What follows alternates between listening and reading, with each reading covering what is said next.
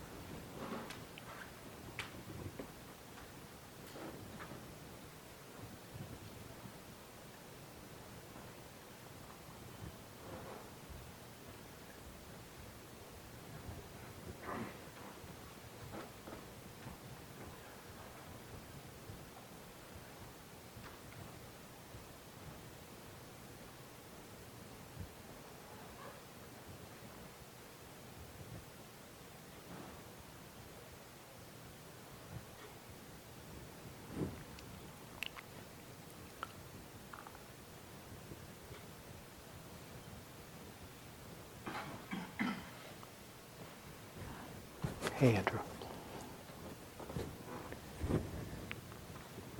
Andrew. Andrew, our recorder uh, over there. Go back a long, long way. A long way. It's nice to see him. It's funny, I've been on this path for so long. There's so many different um, stages or phases. Um, so many different teachers along the way. Really amazing. So many friends. It's, it's a it's ama- it's an amazing path. This um, path of awareness, and that's what I'm going to, of course, talk about this evening. Um, tonight, I'd like to emphasize or highlight uh, certain qualities that, what I would say, tend to be very elusive. Elusive um, for many of us in the West. So I want to talk about relaxation and ease, ease of mind, and touch upon freedom. There's more to say about freedom later, but touch upon freedom. And when we talk about relaxation and ease and freedom, um, it's within a Vipassana framework. It's within the framework of insight meditation. Uh, because, of course, there are lots of different forms of relaxation, lots of different concepts about what that means.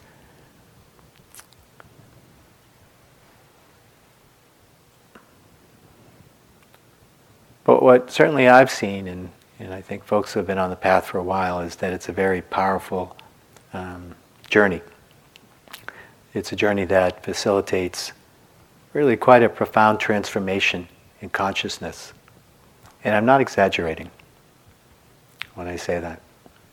You know, words don't really describe the kind of transformation that one um, goes through in this practice. They really don't touch it. You know, they might kind of describe it, but you know, we've had so much language and so many words, and um, they don't really touch the actual experience itself. But you know, you, you need to use language, and you, we need to use words, and hopefully they make sense to us something resonates when we hear the teachings of the Buddha, or you know the Four Noble Truths, or uh, these very profound teachings. Um, you know, they really are pointing to something. Uh, they're pointing to this path that, that all of us are on right now. Many of us have been on it for a while. Even if you haven't been practicing, you know, the path is wide and broad and, and deep and many forms of awareness practices, and this is one of them. So the path of awareness is both deep and wide. When we say deep, what we're talking about is the, this process where we're uncovering very profound uh, truths about who we are and who we're not. We're learning to understand perhaps the most crucial question we can ask, which is what, what's the nature of our suffering? And what's the nature? And is what's the path for liberation? Is there a path for liberation? And what does that mean?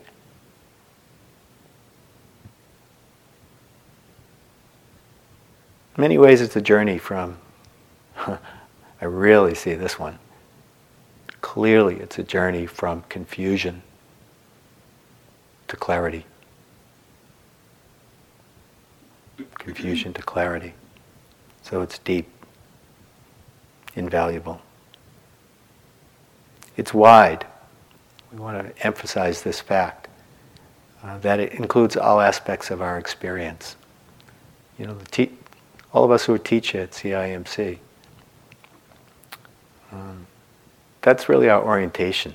You know, we have tremendous respect for the depth of practice and the crucial um, component or of, of, formal practice of sitting and walking. Retreats like this, they're, they're incredibly invaluable for deepening one's practice. But it's very important to understand and to see practice in the framework that all aspects of your life are practice.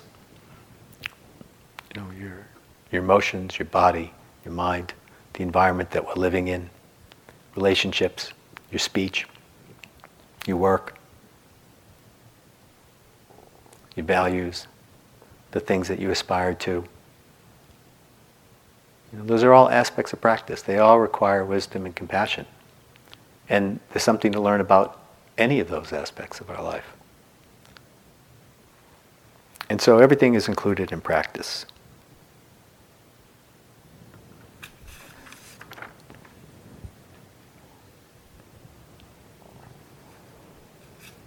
So the key on the journey that we're on right now, it's a word that gets tossed around a lot.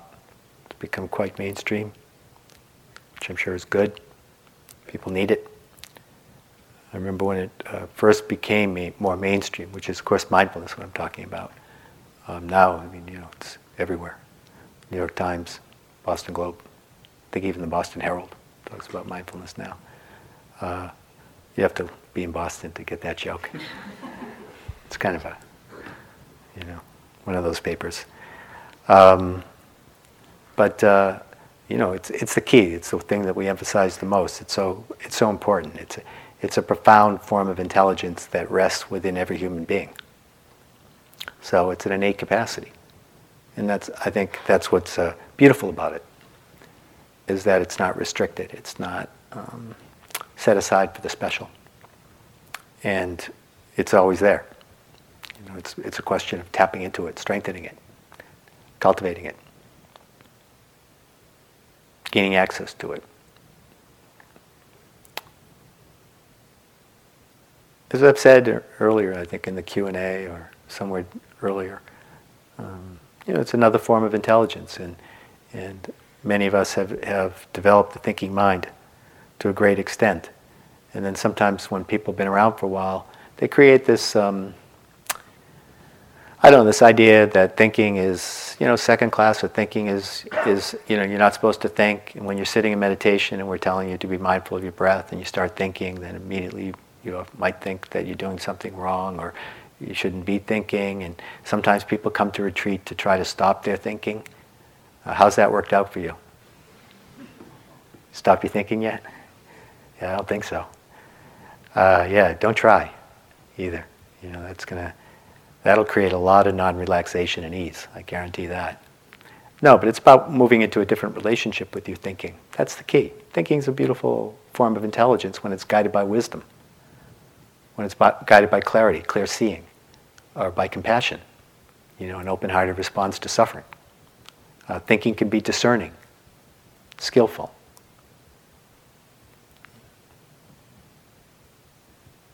But oftentimes thinking is very deeply conditioned.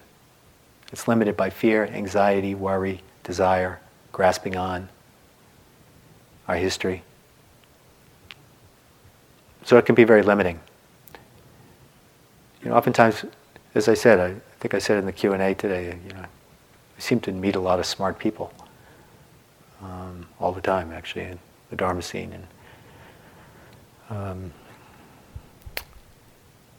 I think one of the strengths that was in my particular practice when I first came in, I came into this this practice when I was about, I don't know, maybe 20, I think somewhere around there. I've been doing other spiritual practices, kind of working my way to this in a very uh, circuitous way, and found vipassana, found it mindfulness practice, and and I'd say probably the strongest thing I had going because believe me, I had so many limitations and obstacles and uh, really profound difficulties uh, that I would need to encounter along the way. Um, but the thing that I got really early in my life was that I was not going to be able to think my way out. You know, I was very aware of suffering from very early on. And I spent a lot of time trying to figure it out and try to figure out what strategy I could take or how could I relate to this or how I could relate to that. And, and I spent a lot of time, you know, just thinking, trying to, trying to figure things out. And at some point in my life, I realized, right around this time, that, that I needed something different, fundamentally different. I needed to take a, a different approach. But I didn't really know what that was. I just knew what I was doing wasn't working. And, you know, what, in fact, it just seemed very repetitive. And in some ways, the world seemed to get smaller. Um, and so what I discovered um, when I discovered Vipassana, insight practice, was mindfulness. You know, this, this quality of mind that just allows you to be with your experience um, without trying to think about it. But silent means uh, a knowing, uh, an observing quality of mind that allows the experience to be there. And we're just taking a look. And the quality of that looking, or taking a look, or touching with awareness, the quality is very open hearted. The very nature of mindfulness is that it is open hearted.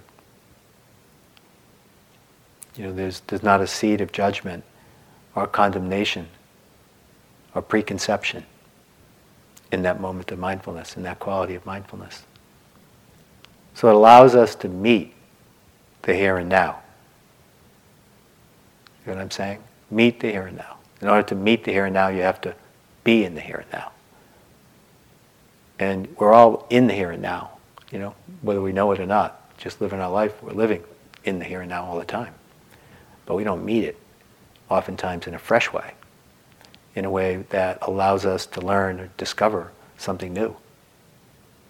And that's what insight meditation is designed to do, is to encourage, to, encourage uh, this exploration, this inquiry, this investigation, uh, this direct looking. You know, it has nothing to do with belief systems, nothing to do with secondhand knowledge. It's not about somebody else's wisdom. It's about looking at your own experience, seeing how things work, and sometimes you have to keep seeing how things work until you're really clear that you don't need to do that anymore. Because certain kinds of habits of mind and things that we do, patterns, you know, they keep playing themselves out. They're very powerful. They're, they're, we've been practicing. Um, we're always practicing something, you know, through by living our life. And a lot of times, what we're practicing is unconscious stuff, you know, unconscious patterns, habits, and so they're strong, very powerful. And I think the miracle of mindfulness really is that change can occur, and it doesn't take forever. You don't have to change. You don't have to practice for 30 years and go on a 10 year retreat to observe change and transformation and growth and freedom. All the things that you can read about. No, no, they, you never. It, it's, it really is just a matter you can practice, start practicing now. And as we go along, whether it's in the retreat or in your life, change will occur by itself. Mindfulness transforms things. It opens things up. It frees up energy that's constricted and tight. It heals. It allows us to be in relationship. I mean, in a direct relationship to life, to our lives, each moment. But it needs to be nurtured, like anything valuable. It needs to be watered, it needs to be taken care of. Uh, because as powerful as it is, it's not that accessible. It's covered up It's covered up by, like I said, thinking, habit, uh, a, a, lack of awareness that it's even there. You know, it's amazing, really, that you that you've come this far, that you've arrived here. Um, you know, vast majority of folks are not on a path of awareness. You know, it doesn't mean that they don't have wisdom or compassion, but you know, a lot of people are not in a position to practice. The opportunity isn't there. Mindfulness is just, it, it, I know for me, certainly, when I, I didn't know what it meant to be mindful. I'm sure I had moments of mindfulness growing up, but I had no framework. I had no sense that when I'm suffering or I'm feeling really depressed or really upset or feeling really hurt or afraid of the dark, whatever it might have been, I didn't have any idea that you could just like observe it. You could be with it. That, that would never even arisen in my mind. And so oftentimes folks don't know they have that power. Uh, but once you begin to practice, yeah, you can see it. You can begin to see it. You can begin to move into the present moment and pay attention and learn.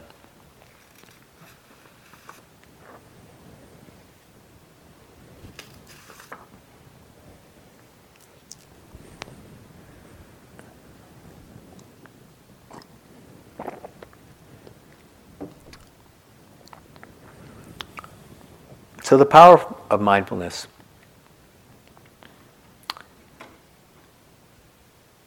Transformation occurs, transformation of consciousness occurs uh, when we develop the ability to open up to other possibilities of relating. In fact, really, you could say that is what transformation is. Is this uh, opening in the heart and mind uh, to seeing things in a very different way consciousness changes. It learns something new. It re-educates itself. It unlearns certain things. And it starts learning things that are really useful. I mean, extremely useful. Like what not to do, for instance. You know, like what, you know, the eth- you know ethical guidelines, for instance. You know, there, a lot of is not everything is about like what not to do, but there's a lot of wisdom in not killing somebody. Uh, there's a lot of wisdom in not stealing. You know, and those are practices that go on all the time. Yeah.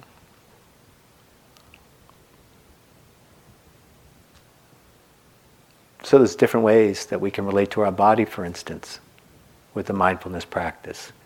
You know, we have so many concepts and images, deeply conditioned by the culture that we're in, about our bodies. My God, it's incredible. This is huge imp- almost impossible to escape that conditioning. You know how to meet your body. You know the way it is. Maybe it's uncomfortable, maybe it's this, maybe it's that. For instance, you know, experiencing your body as energy. Okay? Does anybody disagree with that the body, body is an energy system? No, you're, you're all smart. You already know that. Yeah, it's an energy system. But think about what we do with that energy system, how we think about it. We don't think about it that way. If we did, we'd really, really appreciate it. And we wouldn't judge it like we do. We wouldn't identify with it. We wouldn't claim it as me and mine because we all know the nature of energy is it's changing. You know? It's not somebody solid. It's not good or bad. It's not fat or thin, or it's not this or that. You know, on one level talking about, of course. So mindfulness allows us to actually begin to experience energy in the body. You know, you can see the ups and downs of energy throughout the day. Your body sometimes is uncomfortable, sometimes isn't. You get that sense, you know, of the changing nature. As you settle into the retreat, you, and we're nurturing this continuity of mindfulness, that's when we really begin to see in a much steadier way what the nature of the body mind process is, because we're actually paying attention. So we see that the body is changing. It's going through all these different things. And we fight it. You know, we don't want it to feel a certain way, for sure. We don't want that pain. We don't want that discomfort. We want to be five pounds less. We want to be two inches taller. We want to look this way or that way. And so we struggle with the body. Mindfulness allows us to drop below the surface of all that conventional thinking.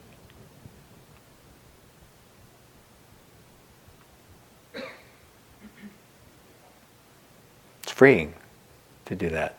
It's freeing to even get a glimpse of that. The Buddha described mindfulness practice, this path of awareness, as swimming upstream.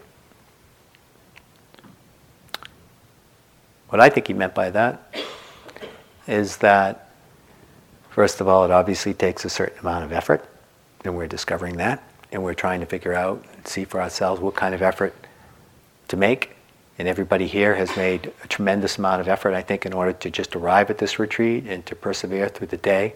So we can see that it does take effort just to be on a retreat and to put this kind of time in and to keep showing up.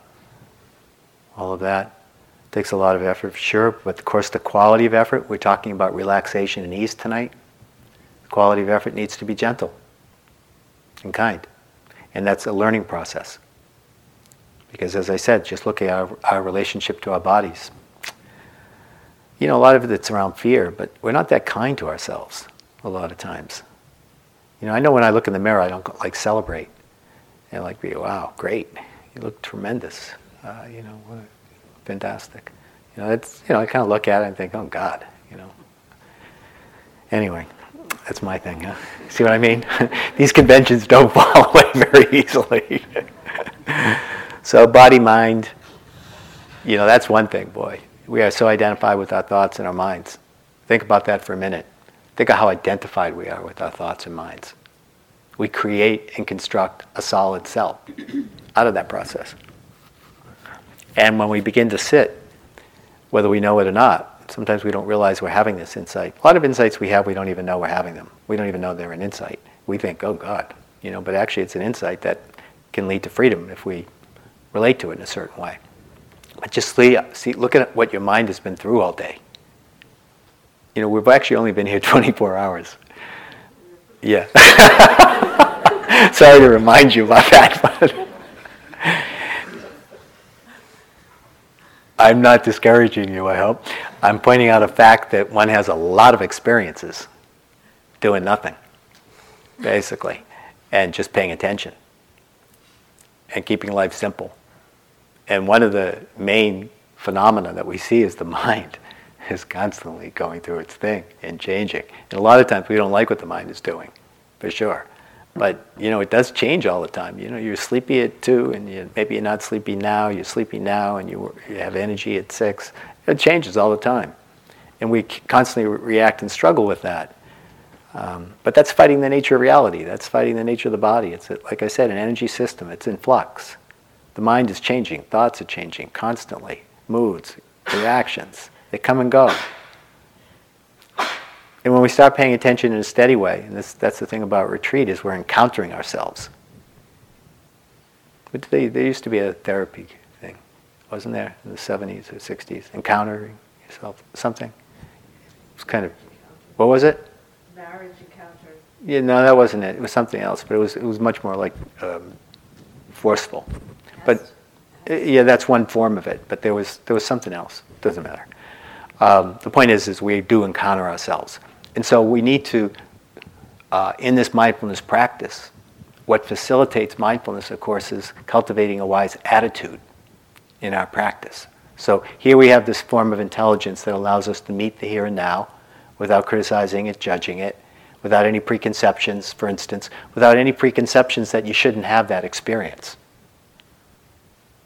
Okay, so if mindfulness meets the body, it's not saying that pain shouldn't be there. It's telling us that pain is there, but it's not telling us that it shouldn't. And when we experience something, uh, uh, some peace of mind, it doesn't jump in and say, "Ah, that's the way it's supposed to be."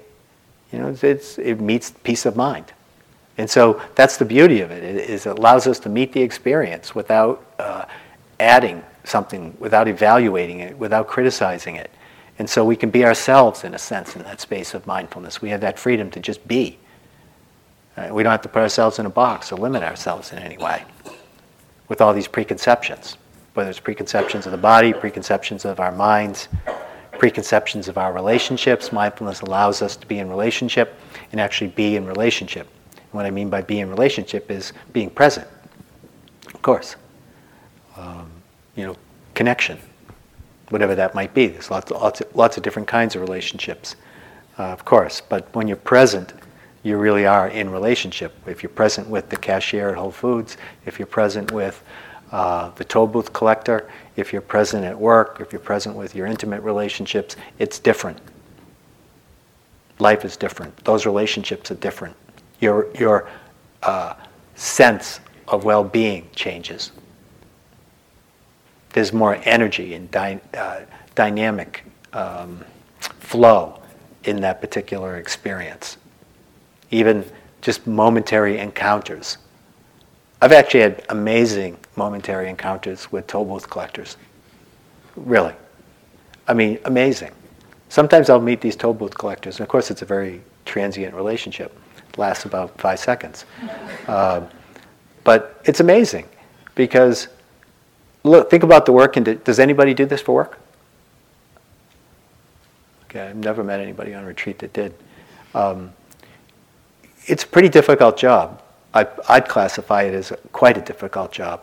And I think if I was doing it, I wouldn't be a happy camper. I wouldn't like it. Standing pollution, you know, the whole thing. I've met some toll booth collectors that are so kind that look at me.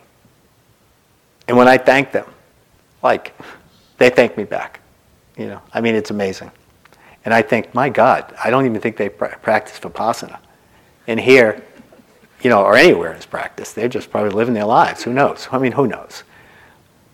Point being is, they're amazing to be able to have that kind of an attitude in that situation.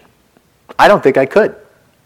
I mean, I'd really have to practice like hell in order to have that attitude. I'd be throwing the money back or something, you know. I, I, wouldn't. I don't think I'd like that job, but I would take it as a practice and I'd work at it for sure. So I, I don't want to, you know, whatever. Uh, so if you're not present, you give your money and you go, and it's just a hassle. But if you're present, it's different. You know, sometimes they're grumpy and not nice and rude and all that. But at least you're present for that. And that's better. It's better than indifference or taking people for granted or objectifying people or being preoccupied with your own agenda. So mindfulness allows us to settle and relax into the here and now. It brings us into the present. And it's not a striving, trying. You know, there's effort, but it's a relax it's learning to relax. And one way to relax is to cultivate wise attitude, as I said. And wise attitude in practice. It's, this is so important to get a sense of what wise attitude is in practice. What we want to do, what we want to encourage in this particular framework, I'm not saying it's applicable to everywhere, but what facilitates this transformation that we're talking about, this pointing the mind towards freedom, and liberation. Inquiry, clarity, confusion from confusion to clarity is attitude. Cultivating this capacity to be allowing of what your actual experience is. Uh, in other words, in some ways, getting out of the way. Working with all those preconceptions. You know, it, it's tremendous the amount of preconceptions we accumulate. We're always comparing and evaluating. I don't know if you've noticed that. It's, I'm not joking, really. It's, it's not that easy to see sometimes because it's such a strong habit. But we, we compare and evaluate ourselves all the time. We can do that on retreat. This person's really quiet, not me. I'm really quiet, they are moving. You know, that's a good meditator. They look really peaceful. I'm not. I'm still sleepy. I'm still restless. I'm still bored. That was a really good lunch. I hated that breakfast. Light meal was light. Uh, maybe not light. You know, who knows? You know, we could have different different ideas about that. We should be grateful for light meal, though. Used to be crackers and peanut butter. Just to keep that in mind. Um, so we compare and we evaluate a lot, and that gets in the way. You know, all these ideas, all these agendas that we attach to. You come to a retreat, um, you know, I'm going to get this. It's going to go this way. I've spent my money. It's not cheap. I worked really hard to get here. Um, put aside a lot of things like my cell phone and all the com- creature comforts that you might have at home. And, uh, you know, you damn well better get something out of it so that you can talk about it when you go home.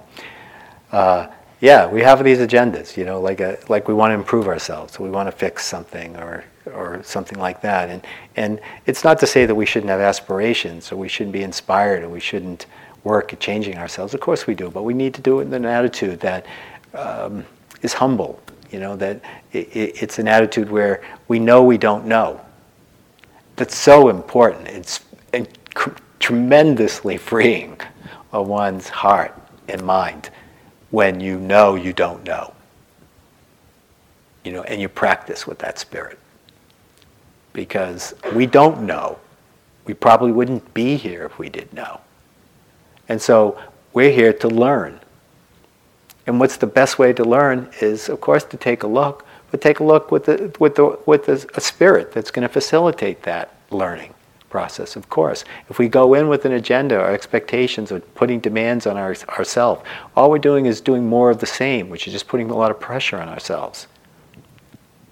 So if we can begin to see those expectations that we might be having on ourselves, or if we begin to get that sense of striving or the pressure that we put on ourselves, and the places where we can see that is when there is a, a, a judging going on about how you're doing, or self doubt arises. It starts chipping away at your decision to come, or chipping away at your uh, uh, commitment to stay, or chipping away at the inspiration that you felt when you first came. And now, you know, it's like it just doesn't seem, it seems flat, or it seems, it seems like it might have been a mistake, or whatever. And, and that's because we're encountering ourselves, but, you know, we're encountering ourselves with an attitude that's telling us that we should be a certain way or we shouldn't be a certain way. And it's tremendously freeing to begin to drop the shoulds and just be. And, and then the change that we aspire to actually starts happening. It doesn't come from creating an image of how you should be, create some ideal and then keep striving to get there. No, no, that just creates more stress and non relaxation in the mind. It gets in the way because some of the things we need to learn, we don't know what we need to learn. So we're actually discovering that. We know we need to learn something, but we actually don't necessarily know what we need to learn.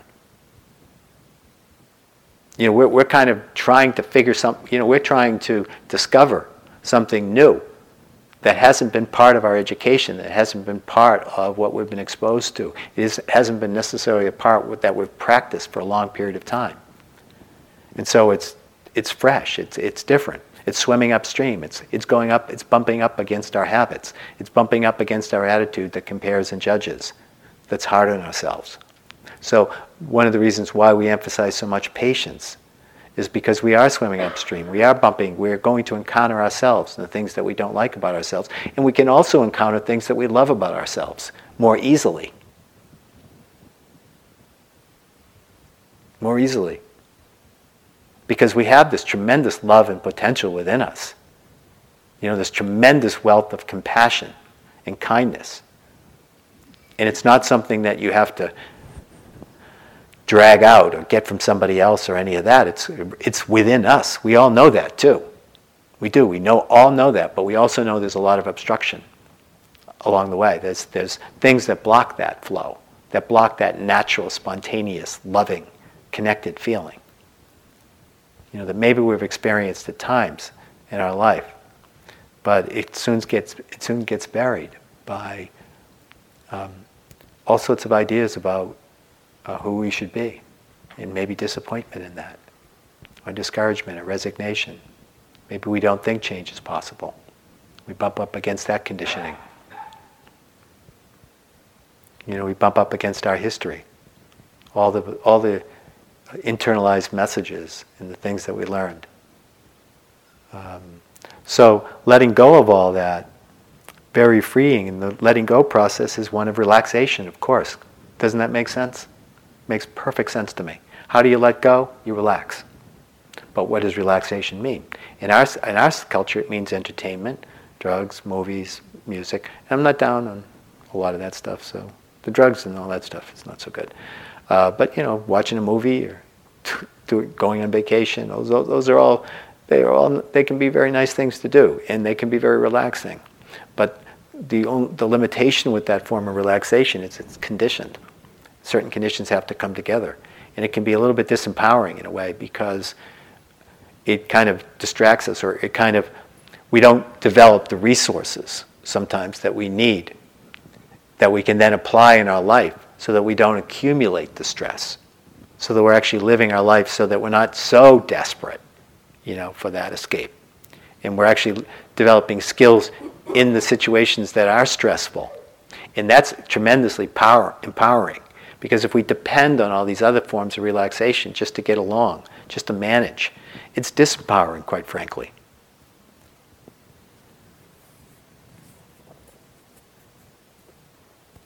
There's an investigative question that I found to be extremely helpful and useful, and it's linked to cultivating this attitude that I'm talking about, which is more allowing. And the investigative question is something like this You're sitting there and you're feeling sleepy, and you've been sleepy for a while, like maybe several sittings in a row, and it's a little bit discouraging. And you're fighting with it, of course. We've all been there. Or you're working with some physical discomfort or you're working with a feeling of just needing to get out of here, or any of that, any kind of strong reaction or mental state. The investigative question is, is and to me it's an investigative question. It's not imposing something on yourself. It's not telling you you're supposed to have this experience. It's more a question of asking yourself, can I make room for this experience? Can I make room for that physical pain? Can I make room for this sleepiness? Can I make room for this restlessness and boredom, this feeling of wanting to get away? Yeah. To me, that's a wonderful question to ask oneself because a lot of times we assume we can't make room, and so we're fighting with it. You know, it's very unconscious, it's very habitual, it's very, well, just what we're used to doing, is fighting with it but asking, can I make room for it? it it's an investigative question. It's not saying I have to make room for this. It's a, it's a question. And for instance, when you ask that question, frankly, you might say no. Honestly, you might, that might really be the gut reaction is no. And so what do you do then? Can I make room for the no? Can I make room for this aversion? Can I make room for this feeling of discouragement? And that, to me, that's such a, an important question to ask because I know that we're more capable than we think we are.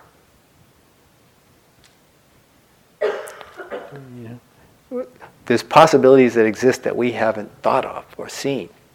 That we that we wouldn't it wouldn't it wouldn't occur to us that if we're fighting with sleepiness, that well maybe I can just make room for that experience. I don't have to fix it. I don't have to have a ton of energy right now. It doesn't have to feel a certain way. You know, can I just let it happen? Let it be. What's the worst thing that's going to happen if you fall asleep on the cushion? Somebody tell me. Well, that's worse for everybody else. the worst that's going to happen to you is you're going to fall asleep, which you might like, actually, when you get there. Yeah, that's the worst thing that's going to happen. But think of the struggle because of our attitude towards it. How much suffering can come out of that. And I certainly know sleepiness, and I certainly know the struggle around it. And most people that have done retreats, extensive retreats, certainly know it. And certainly in the first day or two, it can be a very prevalent, predominant experience. Uh, you have to be very patient, especially in the first couple of days in general. Both patient with the body, patient with the mind, patient with the sleepiness and the restlessness and the boredom. You really have to just kind of keep trying, keep putting your time in, keep making that choice to keep coming back. Because uh, the first couple of days of retreat usually does ask a lot of folks, especially in the first one, but sometimes even if you're experienced, you know, you get sleepy and you, you think you, you know, you've been practicing for a while, you shouldn't get sleepy, you shouldn't be bored, you should always be interested. And, you know, those are the preconceptions that get in the way, that cause stress and tension and non-relaxation. So, this attitude of humility, of knowing that you don't know, the attitude that this is an inquiry process, I think that's very important. The intention of meditation practice is to learn, it's not about becoming. You know, it's not about accumulating, it's not about becoming a different person. It's not about building your ego. Okay? It's about letting go of things, of things that don't work. So it's an inquiry. It's a, it's a taking a look directly for oneself. Knowing that you don't know.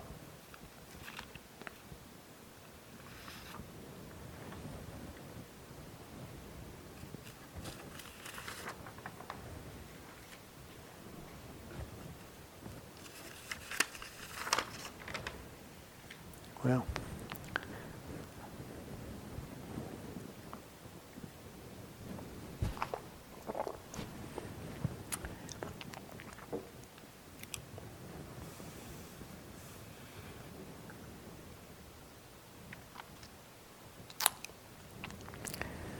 Let me just say one thing about another form of relaxation that um, comes out of meditation practice. It, it's this this kind of relaxation is all forms of deep relaxation that lead to freedom. Usually requires maturation and practice. Um, it comes through earnest effort, you know, wise effort, but earnest. You know, in other words, you know, putting your time in, valuing it, putting your body into it, you know, putting your mind into it.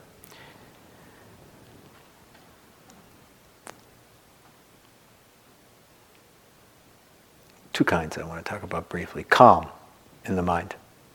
Calm comes out of this meditation practice. It's a deep form of relaxation. And when we experience calm on deeper levels, we begin to experience freedom of energy. We begin to experience joy.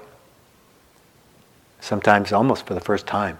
I mean, it's a, it's a kind of joy that really does seem uh, different than maybe the joy uh, that we've experienced in the past. It really comes from a very deep place, a place that is kind of pointing to uh, the freedom that we're talking about, the really deep freedom that we're talking about, where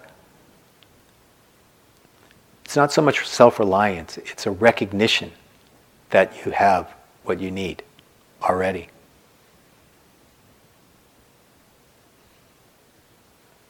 So it, it settles down that uh, craving are always looking outside of yourself. And that's a very deep form of relaxation that comes out of practice. And I think retreats are specifically to, uh, helpful um, to help that facilitate that process. But finally, the kind of confidence that I think is rejoiceful, I don't even know if that's a word, but that's just what I feel like saying, uh, is the faith and confidence um, that comes about.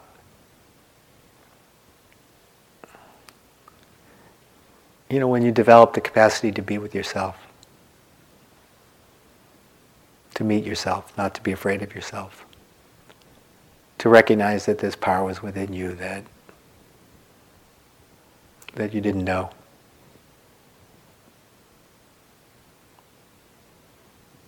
And that um, conditions in life are less threatening.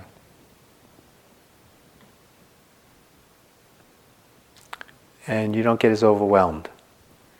And you're not forced to avoid as much.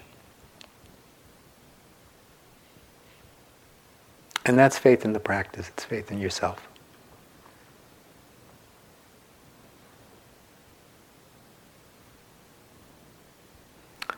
And that's hard earned. You know, it comes through practice. But it's definitely freedom.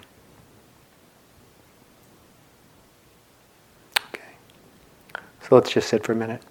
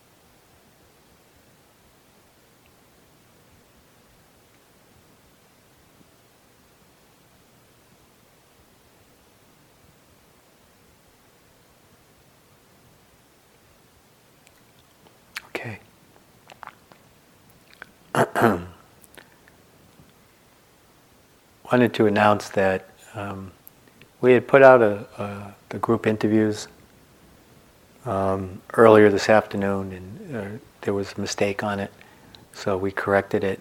And um, just want to remind you, uh, you know, group interviews start tomorrow, and then we'll see the rest of you folks who are not on that list uh, the following day.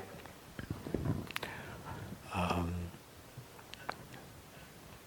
so um, check, double check uh, for your name because you might be at a different time or you might be seeing a different teacher. So just double check, and we'll talk a little bit more about the group interview process tomorrow. But I just want to make sure, um, you know, we'll remind people to double check after the 8:15 sitting. Uh, but that might be a little bit late if you were going to the 9:15. So check it this evening sometime. Thanks. And be mindful now as you make your way into the walking practice. Thank you.